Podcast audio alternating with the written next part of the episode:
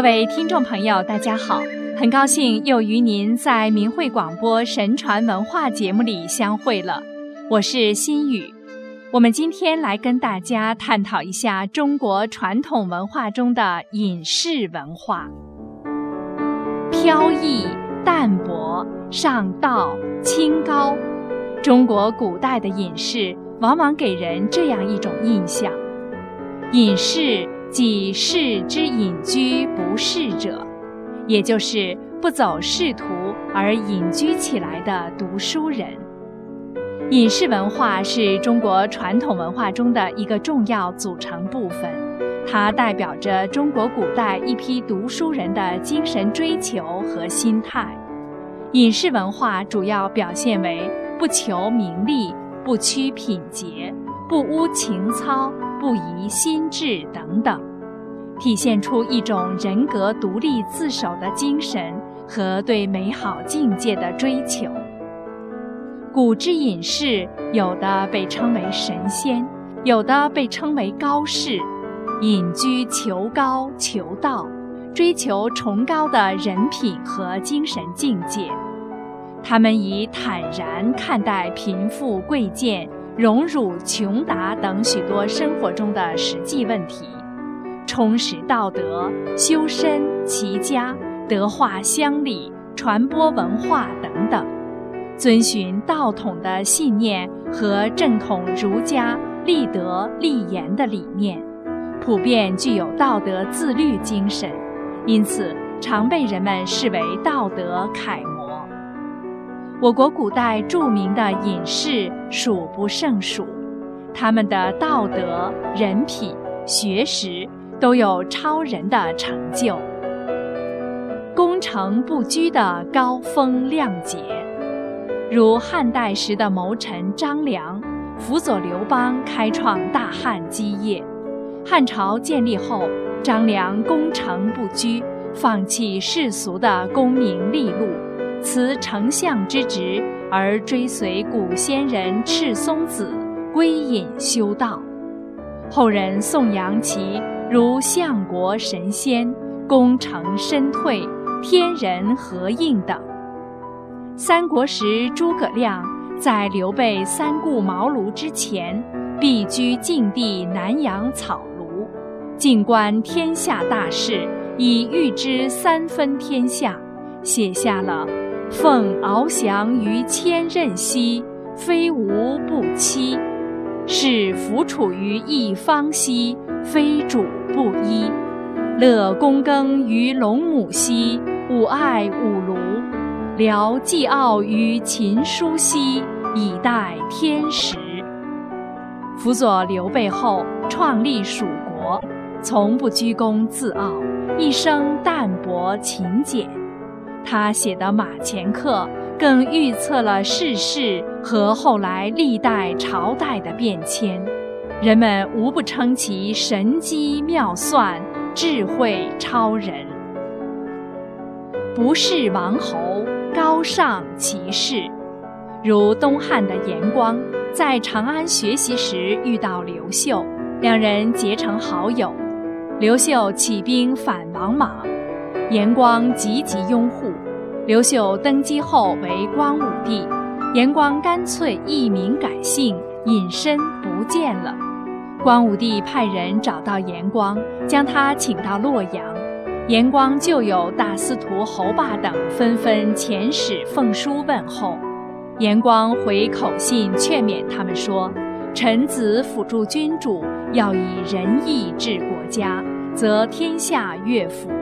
切莫搞阿谀奉承。光武帝授严光为谏议大夫，严光辞谢不受，更调于桐庐富春山。宋代的范仲淹在《严先生祠堂记》中赞美严光曰：“云山苍苍，江水泱泱。”先生之风，山高水长，不是权贵。晋代陶渊明不为五斗米折腰，毅然辞去彭泽县的县令，归隐田园。他的“采菊东篱下，悠然见南山”的诗，及《归去来辞》等一首首恬静自然的田园诗，从茅庐飞出，读来令人仿佛置身于其中。陶渊明更被后人誉为隐逸失踪，他的不随波逐流，不趋炎附势，不苟且以求富贵，不为贫而甘利禄，淡泊明心，从容乐道等等，均为后世有操守的文人士子所心仪。德化乡里，安贫守志。古代许多隐士都为乡里或来自四方的学子们教授经史百家、人伦物理。他们不领官俸，宁愿清贫，言传身教以立德。他们的住处也极其的简陋，但是他们的品德却极其的高贵。宋代林逋便是其中之一。年轻时就以教学出名，史称其性恬淡好古，弗趋荣利。人们从其诗中可以感受其品格，如他在《山园小梅》中写的：“群芳摇落独宣妍，疏影横斜水清浅，暗香浮动月黄昏。”将梅花的气质神韵、高洁端庄之美和玉洁冰清的品格表述得淋漓尽致，寄托了作者高雅优异、超然物外的理想化人格。洞察天下，北宋的邵雍被称为道学隐士，著名的理学家，一生潜心学问。也曾教书授徒，以致意、先天象数之学著称。其诗文或直接阐述，或寓于深里，透露着他对宇宙人生的感悟，描述自己乐天知命的生活。他写道：“蓬蒿饮其居，离祸品其餐。人虽不堪忧，己亦不敢安。”月始悟兴亡，探经得根源。胸中一点分明处，不负高天，不负人。他在梅花诗中预言了世间大事的发生和朝代的变迁，启悟人们要具有高远的智慧，才能应乎万变，在纷纭世事中做出明智的抉择。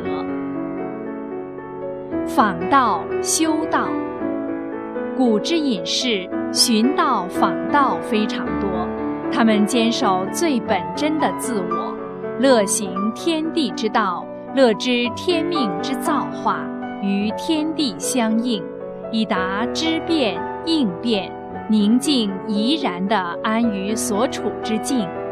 如宋代陈抟诗云：“华阴高处是武功。”初霁凌空跨晓风，台殿不将金锁闭，来时自有白云峰。隐士文化体现出中国古代知识人节操自守、避免同流合污、珍视自我人格，这也成为过去正直知识分子的一种传统。其实。品德高洁的人，往往都是物欲淡薄而胸怀宽广的人。无论隐居山林，还是在喧嚣的世间，心乱是因为身在尘世，心静是因为身在道中。任何环境中，气节不可变，志向不可变，信心不可变，方可在变幻莫测的人世间。深谙时变事变之理，把握时局，顺应天理，遵从天道。听众朋友，这期节目就为您播送到这里，心语感谢您的收听，我们下次时间再会。